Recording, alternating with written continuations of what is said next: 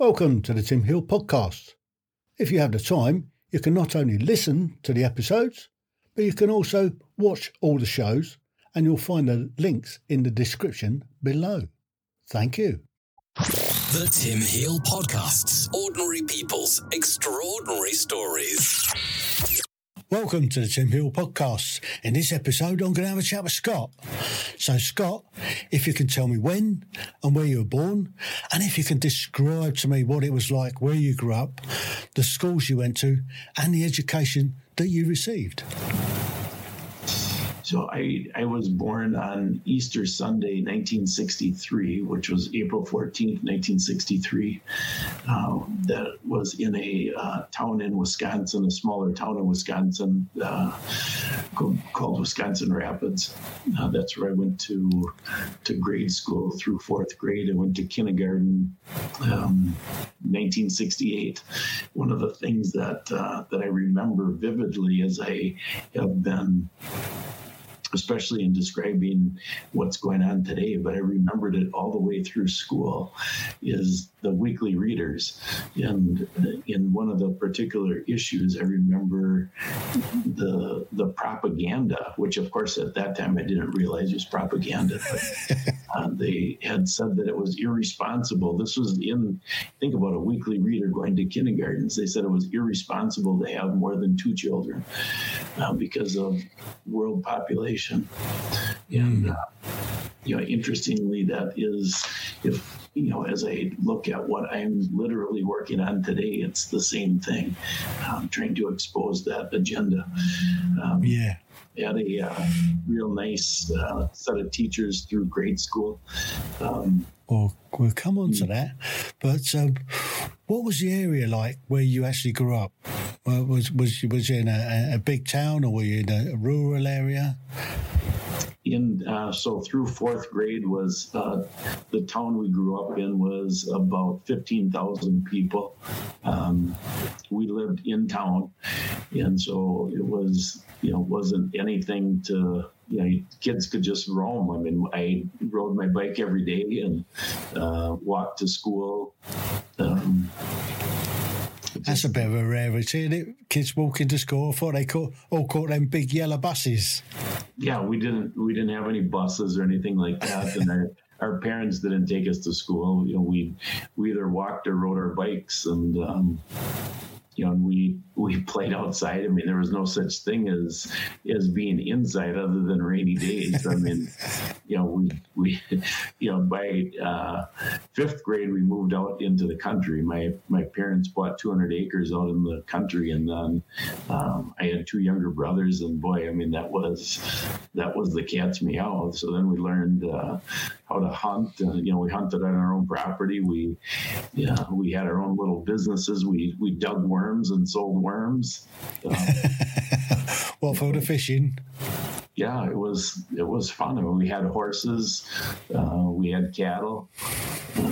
mm. I, I uh, as as I moved into working years, I worked uh, before I got my driver's license. I worked on a farm.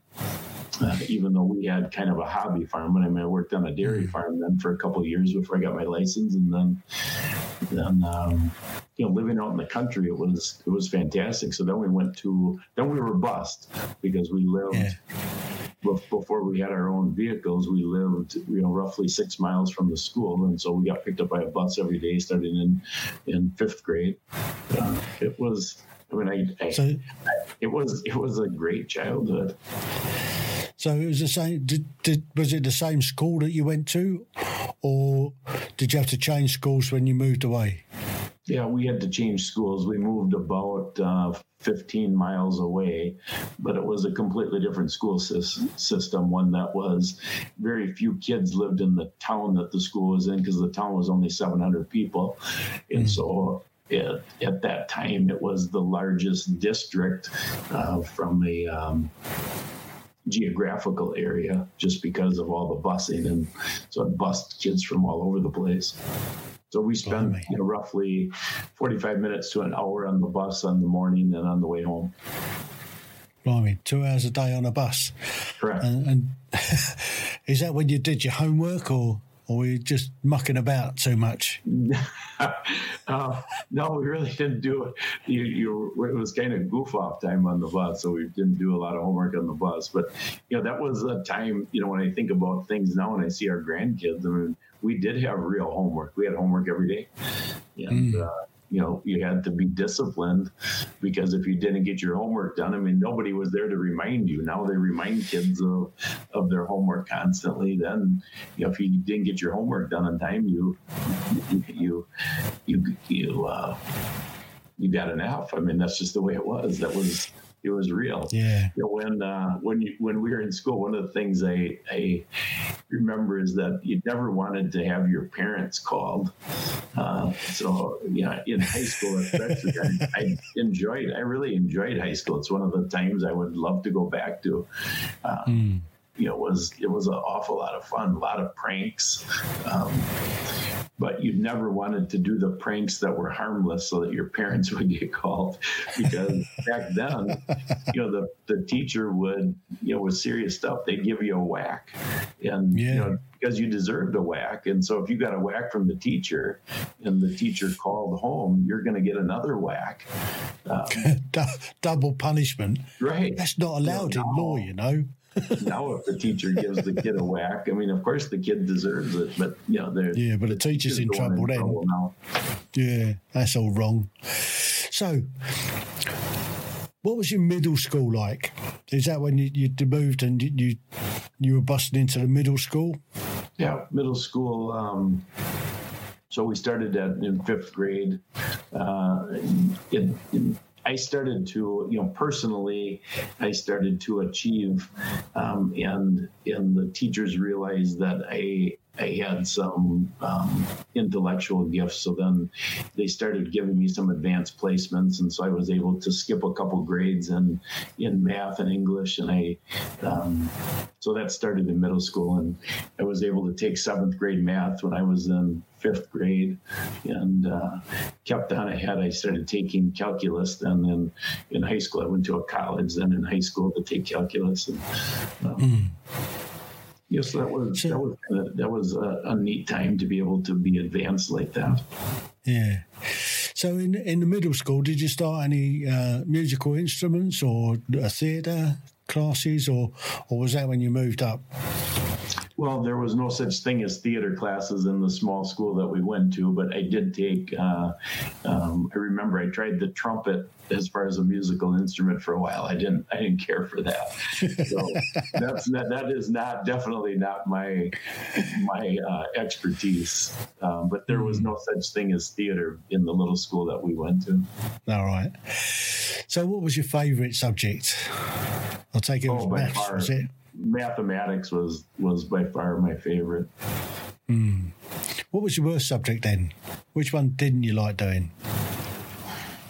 Um, I would say the worst was was English, um, and it, would be you know finally when I got to college is when I connected the dots. I I uh, I always always got A's in English, um, but I could never really write.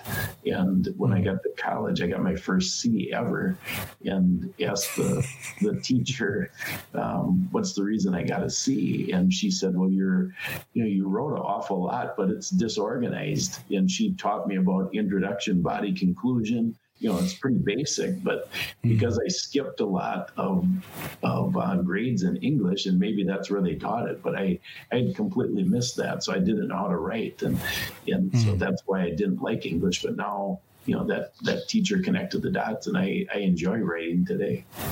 Mm.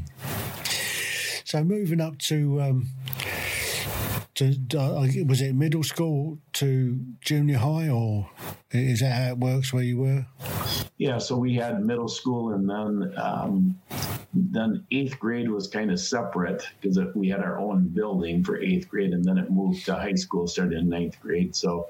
Um, yeah, so I'm just looking at middle school through eighth grade, and then then there was a separate separate building for the high school. So they had the the grade school, middle school is one building, and then the the eighth grade building, and then the high school is how they had it set up back when back in the hmm. day. So in high school, then uh, was that was that a bigger school? Did they bring kids in from a different area, or was it the same kids that that came up through middle school with you? It was the same kids. We had uh, roughly 80, I think we had 80, low 80s in our graduating class, and it was the same kids you went to grade school with all the way through. Mm. So it was a, a, a small area then. Uh, Correct. No, it was. No, yeah, it was, it was a large area, but uh, but a small amount of kids that they were dragging in. Correct. Mm. So, did they change much of the curriculum in in the, the high school? Say that again. Did they what with the curriculum? did they change it? Did did did, did you start doing different stuff, um, playing instruments or or choir or, or theatre studies, or did you just carry on progressing through what you were already doing? It was it was a continuation. I mean, they had choir and still no theater, uh, so I was in. I may have been in choir for a year or so. I'd have to look back. Uh, it certainly didn't stand out, but there was there was still no theater. Um, but it was just it was a progression. I mean, it was the uh, very similar atmosphere. Um, you know, the mm. teachers you would not have known um, what their what their perspective was. You would have known if they're liberal or conservative. Um, there was no, they weren't promoting agendas. Um, you know, the only time I remember a specific agenda, like I said, is back in kindergarten. Otherwise, there was mm. really no agenda being promoted. It just was. Yeah you know, it seemed like you're there to, to, to get the basics out of school so that you could participate in the world. You know, a lot of a way that I would describe it, you know, compared to now is that every every man in my graduating class could have run a family when they graduated from high school. And I would say hmm. today, I don't think any man could, because I don't think they're men. I don't think any of them could run a family now graduating from high school. Yeah. So, um, was there a particular subject that you did like in in your high school? Something that you, that you really didn't want to be in? Oh, a subject, or say that again? A subject, yeah. Well, like I said, English wasn't my favorite. I mean, I would say next would be history, although, I mean, I still enjoyed history, but, you know, there's really no subjects I didn't, that I disliked. It just a, a, um, until I learned how to write, you know, English mm. was kind of this, you know, was was more of the grammar, the grammar yeah. piece, which is, you know, that's fairly boring. But I mean, you needed to get that. But uh, so, but it was. Um, and at that point, I also didn't really care for reading longer books. Now, and, and, now I enjoy reading also. So I guess it's a lot like you know when you get a, you get a taste for things over time. Yeah. And, you know, so now I enjoy reading and and writing, and and back then I didn't enjoy either one of those. Mm. So moving on then. So did you graduate with honours from high school, or or did you just sort of run of the mill or, or, or just scrape through? No, that's a great question. I graduated third in my class in high school, and uh, that oh, actually proper little was, swat, were we? Say that again. I said a proper little swat. yeah, I, I, didn't quite hear the question there. I, I, you said you graduated third in your class, so I, I said you're a proper little swat. Yeah. Teacher's yeah. pet. Well, it you know that actually was quite a motivation for me because that that bugged me because I knew I knew that I I was smarter than the two kids ahead of me, but you know I, I had the I got dinged on a couple of grades because I was goofing off, and um, anyway, that was it was a motivation. I had a motivation then in college that was was because graduating third, and I in college, of course, it's a lot more competitive and a lot more a lot more kids. But I graduated first in my college class. Mm. I just want to take you back a little bit. You said that you worked on a farm, um, yes. not, not your own farm, but but your own farm, um, looking after cattle. Was that was that a milking herd or was that a sort of a beef herd? And our own farm was a beef herd. and the farm I worked worked at, it was a milking herd. So you had to go in early to, to, to milk and and in the morning and then go in in the afternoon and milk again or yeah, so it was, it was, all day, you know. So they would come and pick me up because I didn't have a driver's license yet. So they picked me up early in the morning and then dropped me off at the end of the day. So I mean, it was there were they were long days, but I mean that was that's what you did. I mean, I was making, mm. uh, I think I was making three bucks an hour back then, and you know you're you're banking money because you know there's no place to spend it and it was it was a it was great. I mean, I learned an awful lot at that at that job. You had to um, it wasn't a wealthy farmer that I worked worked at. I mean, so you I learned how to weld and uh, drive tractor, and um, he had a couple other farm hands, and he liked my work, so he put me in charge of the couple other uh, couple other young guys, and you know, it was, it, you know, it's kind of like the blind leading the blind, but you know, it, when he was gone, he needed somebody in charge, and so he put me yeah. in charge, and. Uh, so you, ended up, you, ended up, learning because um, you know the expectation was different. They weren't going to coddle you. You just kind of got you know, it was yeah. trial by fire. So you learned. So milking, how many uh, cows did you have to milk in the day? Well, this was a fairly small farm. I would say that he probably had 40 to 50. Mm. Yeah, it take a little while to, to, to milk. Uh, do they have milking machines or you, you had to do it all by hand? Pull, squeeze, no, pull, squeeze, pull, hand. squeeze. It, was, it definitely was not by hand. uh, yeah, in fact, uh, I had to, we have our own cattle now, and I had to learn. So three years ago, we had a little one born that needed some some TLC, and it's a beef cow. So I, but I, I got uh, I stayed stayed with the mom and the calf for three days and learned. The mom let me milk her. It wasn't easy to start with, and but that's when I learned how to milk was just three years ago. Yeah, so that that was learning learning yourself, trial and error, was it? That's correct. And so, so you get into a rhythm, pull, squeeze, pull, squeeze, pull, squeeze. I've done it. yeah, it's it's interesting, no doubt. Yeah. So let's let's let's move on a bit. Let's have a look at um, when you graduated high school and you went off to university or college. What did you major in? Um, I majored in accounting. So when I graduated, I had a bachelor of business with an emphasis in accounting, uh, and then then I became a certified public accountant. Um, was my first career. Hmm. So how long was that course? It was four years. Did you try and squeeze it into three, or did you just uh, stretch yep. it out over the four? I graduated in three and a half. What was your first job when you left university then? I worked for a Big Eight CPA firm in Minneapolis, Minnesota. Um, so that was my first job. I had uh, job offers. I had a whole bunch of job offers upon graduation, and I chose to uh, work for one of the. Uh, it was the second largest CPA firm in the world at that time.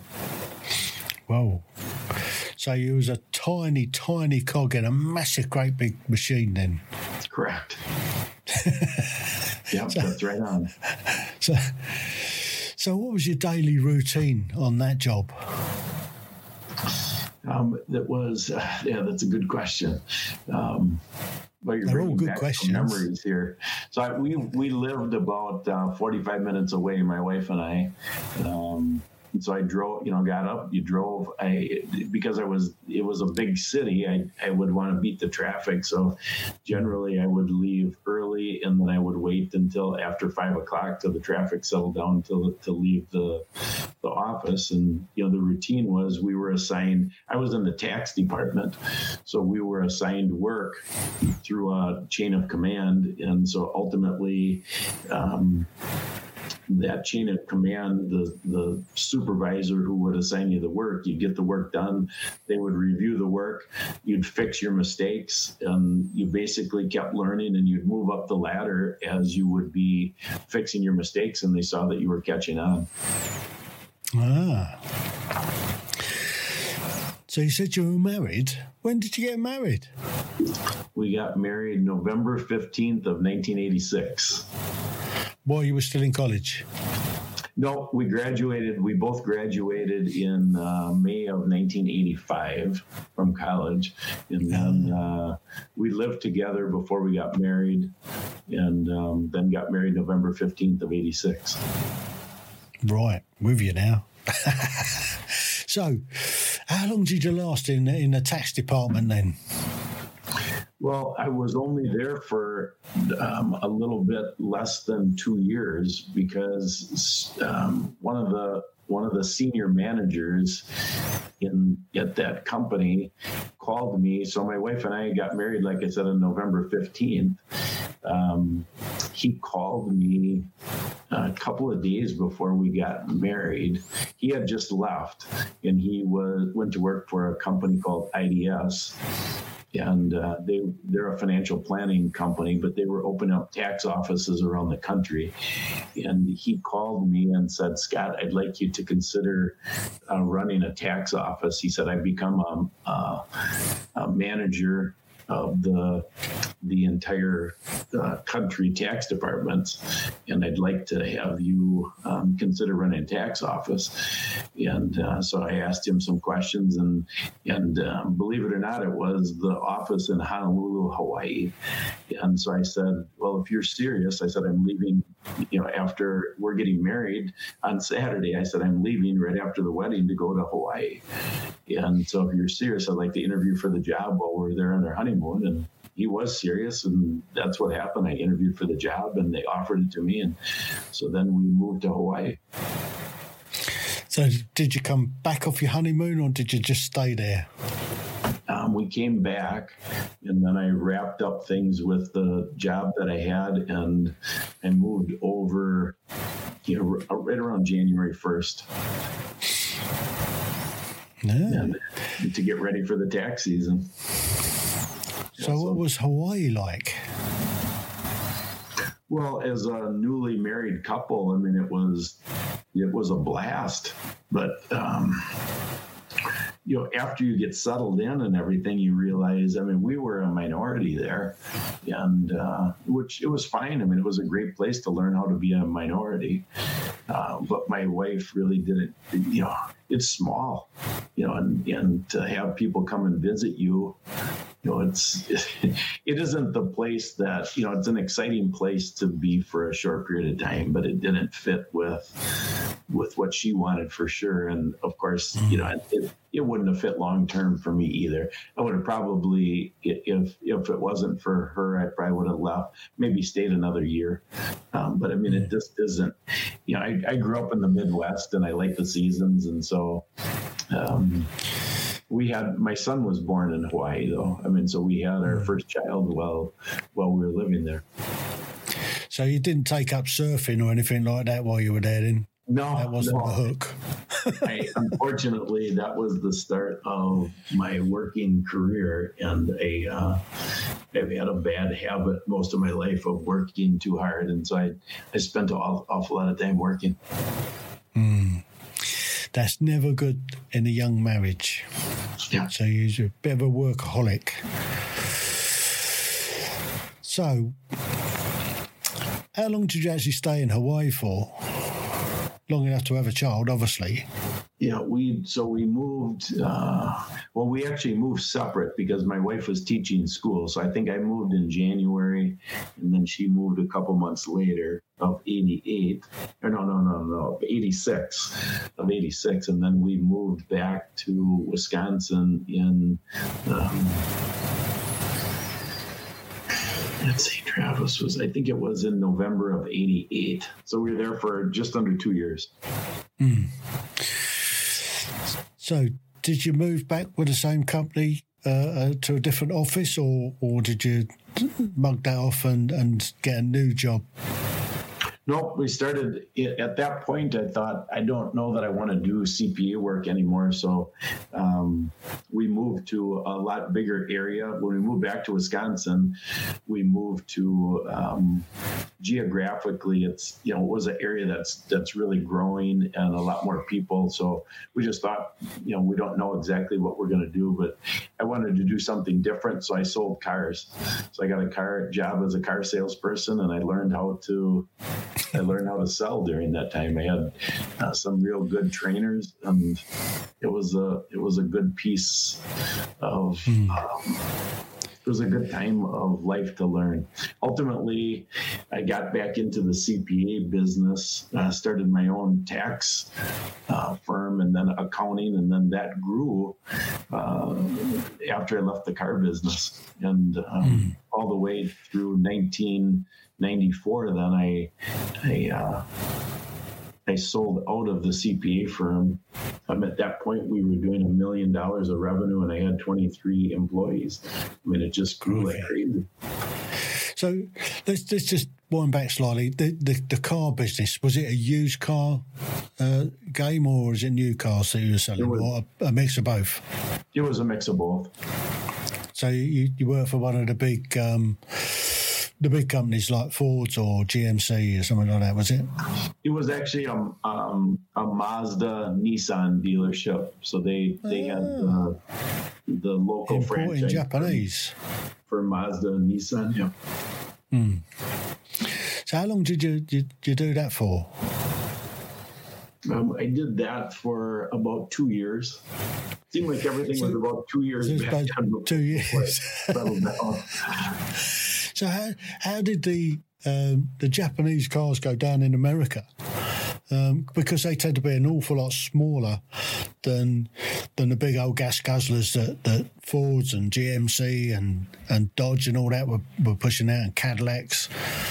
Yeah, I mean it was. The, we also had I forget we all there was also Audi and VW there. Um, I mean, it, there was a mm. steady stream of, of people buying them, so I really didn't. I didn't have a perspective of the market.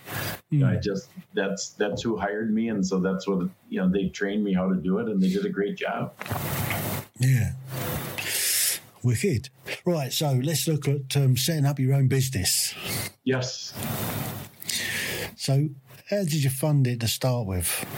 Yeah, what, what was the, the, what was the catalyst there? I mean, you'd obviously had enough of, of flogging cars, correct? And and then you, you, you didn't want to go and work for somebody else, so you decided to work for yourself, I guess.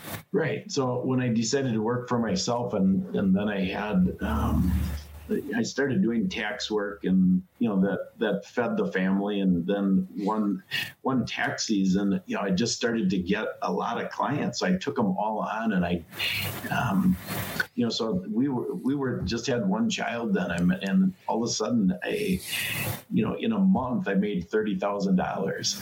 And so then you start piecing you start piecing that together and I thought my gosh this is I can't hardly believe you could make that amount of money in that short of time um, of course, I worked like crazy, but mm. then what that that ended up leading to wanting to have uh, an entire CPA firm where I had staff, where I wasn't doing everything myself.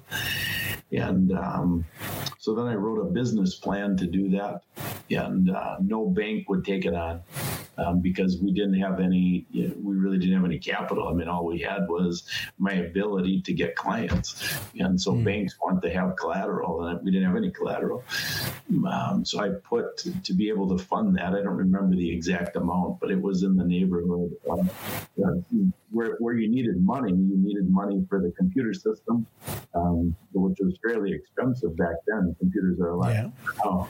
Uh, then you had negative cash flow because you needed a team you know, so you know you got payroll going out without having cash, you know, the cash coming in because you're billing the clients, and so it was in the neighborhood of about one hundred and twenty thousand dollars that I needed, and um, so instead of yeah, just at that point I learned that well, just because a bank doesn't want you or doesn't want to lend you the money doesn't mean that it's not a viable entity.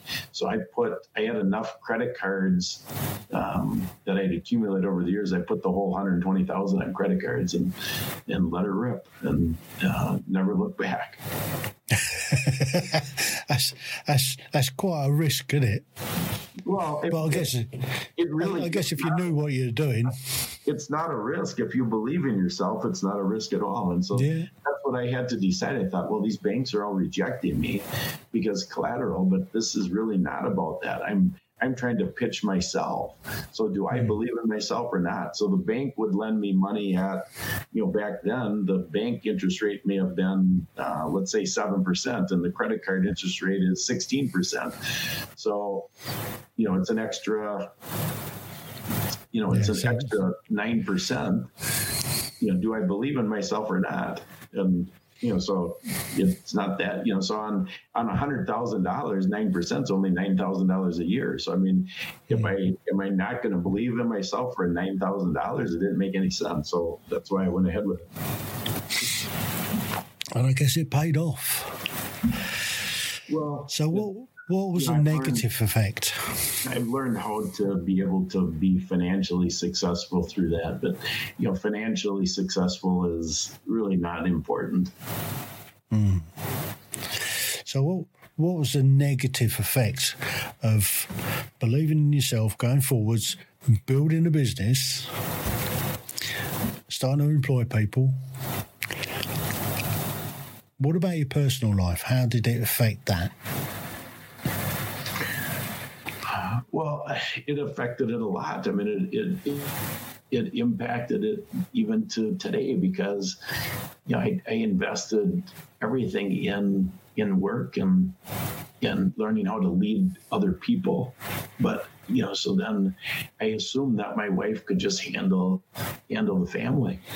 Um, and so i never gave her the leadership attention that she needed as my wife you know, just we had lots of fun times, but I didn't give her the attention. And, you know, so now we've been married 30 some years and, you know, it's, it's, um,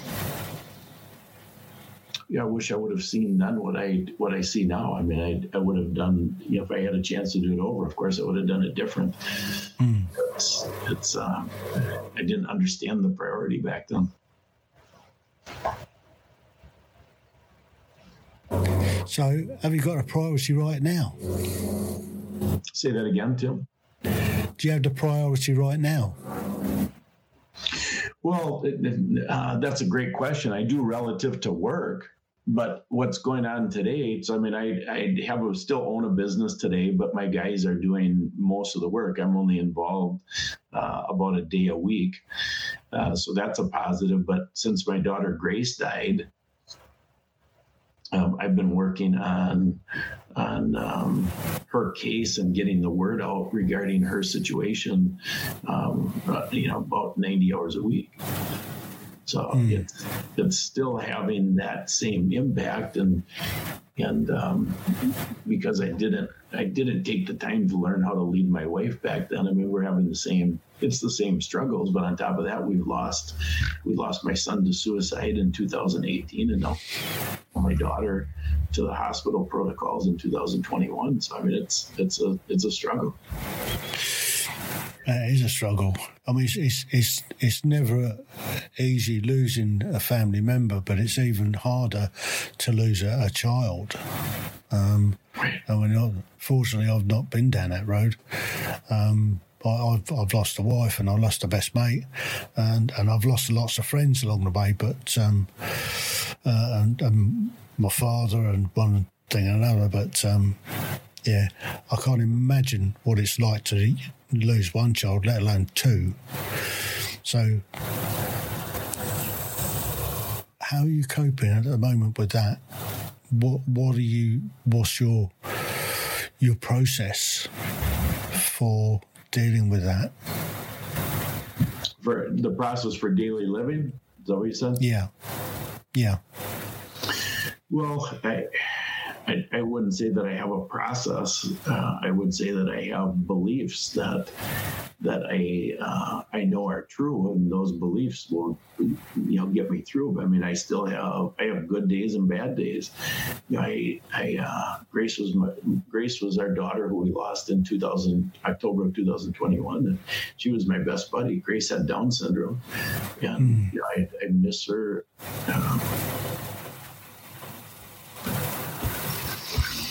yeah. You know, uh, but I, you know, I, I miss her more than anybody I've ever missed. But you know, that being said, I, I know that I, I, I have faith.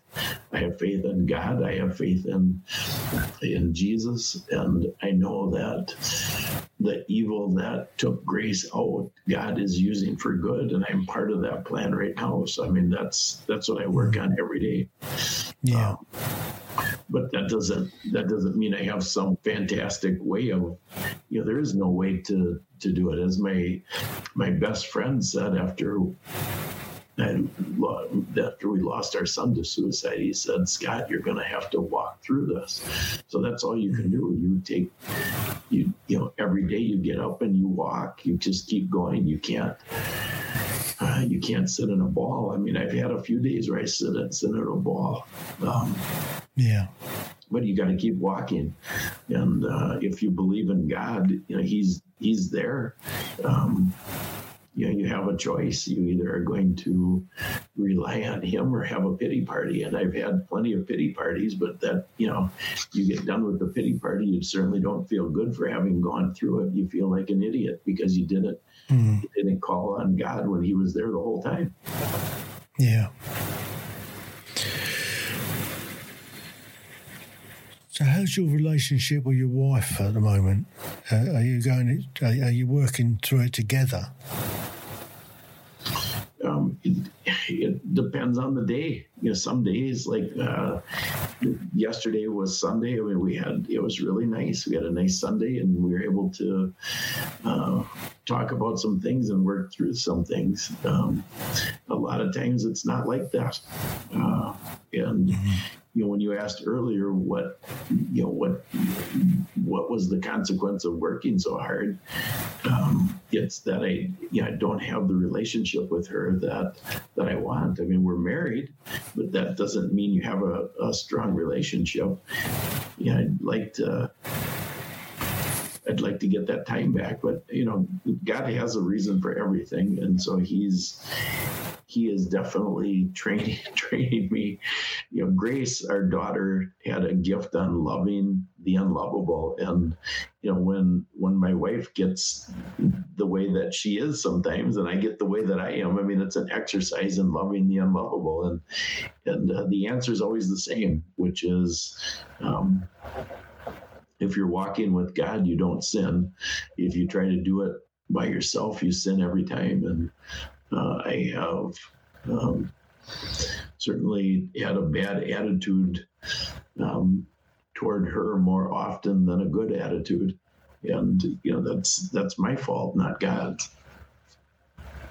Hmm. So, how do you see yourself going forwards from here?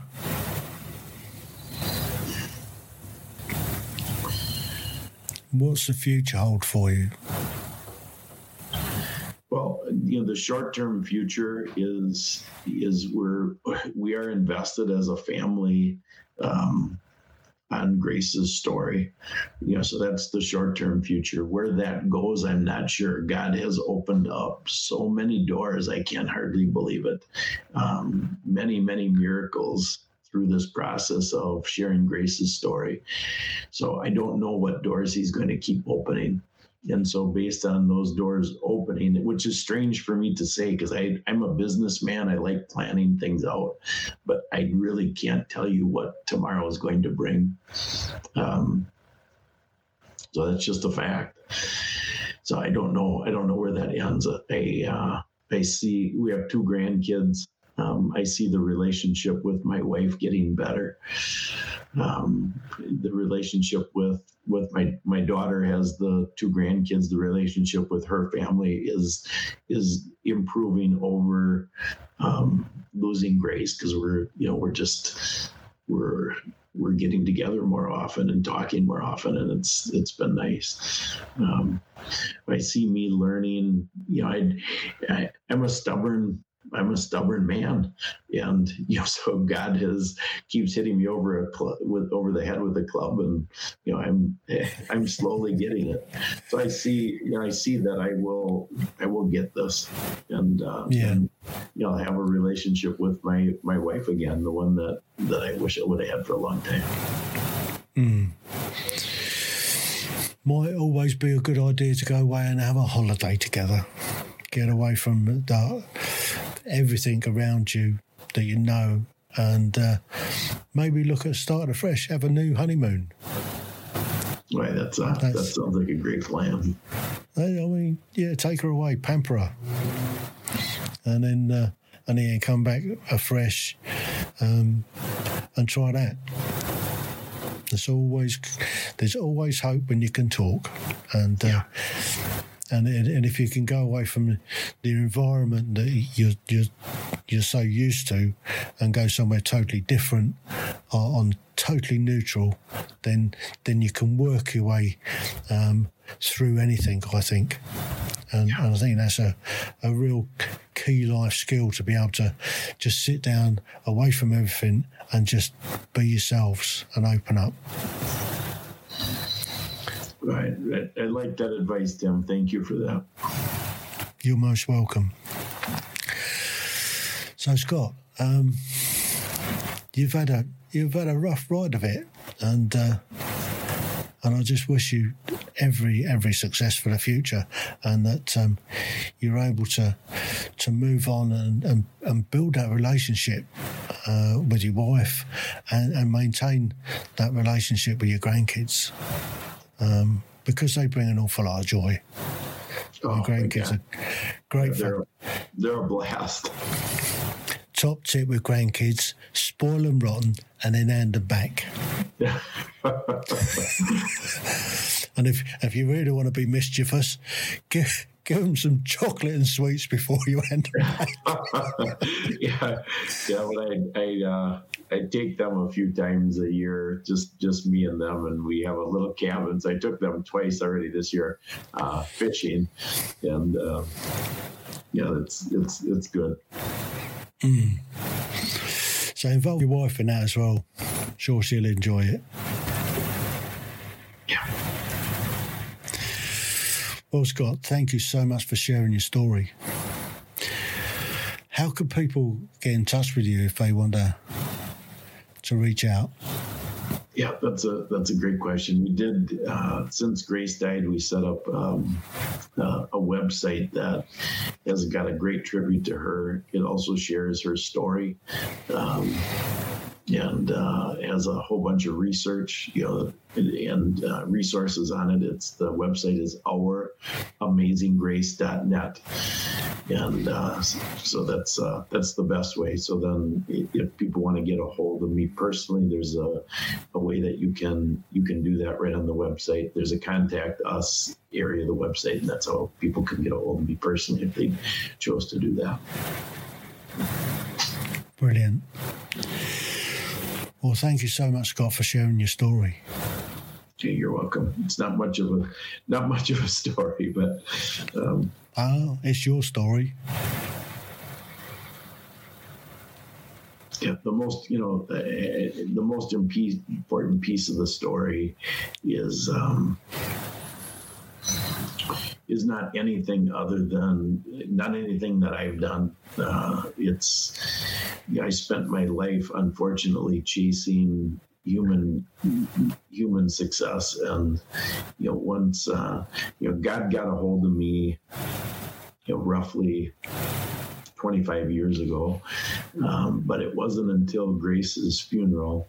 So uh, after Grace died I went into the hospital and about th- it was three days after she died and I just about died the first night. Um, we both went into the hospital with COVID anyway, um, it, it took that to finally break me. So, uh, four years ago, I was diagnosed with heart disease. Three years ago, my son died. Uh, last year, my daughter died. And then I just about died. And it was the first time in my life that even though I knew God for 25 years, it was the first time that I was broken.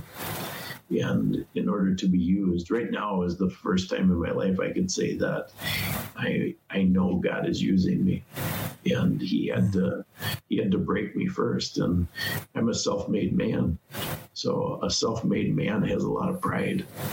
And yeah. until you're until you're broken, uh, you cannot be used. And so, uh, out of uh, everything in my life, I would say that that was the most important thing. So, not very many people know this, but when so the day of Grace's funeral, God got me up at 3:30 that morning, and uh, I spoke at Grace's funeral. Uh, he, I had a message to share, and it was. Uh, even though we were burying my daughter that day, it was the best day of my life. Not because of burying her, it's because I finally knew what it was like to be broken. And uh, so, I mean, it's it's it's a new life now. I mean, I I, uh, I, I see things through a completely different lens. Mm. That's important. Um, and do you share, share that on the website? How to? Uh, no, the website is really a tribute to Grace along with her story. It's not about our family or anything. Mm. Um, so I, have only shared that a, with a couple of people. Uh, but it is, you know, as as we wrap up, I mean, I think about okay, what you know, this isn't all about doom and gloom. I mean, God has anybody that chooses to believe in Him. You know, He. Uh, it was roughly 15 years ago. I prayed for Him to do whatever it takes to break me, and at that you know, so he will be faithful. Of course, he was going to do it regardless of my prayer. If you're one of his, his job is to break you. But you either can be broken uh, through stubbornness and take a long time, or you can you can willingly submit. And you know, it took a long time for me. Mm. And um, so that's why I that's why I have hope. I mean, I have hope that that uh, I'll be able to have a relationship with my wife again. It isn't a hope that's based on on uh, me doing everything. It's a it's a hope that's based on the reality that uh, that God is working me through a process to to love the unlovable and. Um, and my daughter Grace was part of that. I mean, Grace had Down syndrome, and she had unconditional love. You know, just just the way she was. She was she was fantastic. She loved me even when I was a jerk. And it's just it's just the way she was, and it's. Uh, it's wonderful to have had her as an example, a God, you know, example that God used to show me directly what what it's supposed to look like. Fantastic. Well, thank you again, Scott, for sharing. Well, thank you for having me, Tim. You're welcome. The Tim Heal Podcasts Ordinary People's Extraordinary Stories.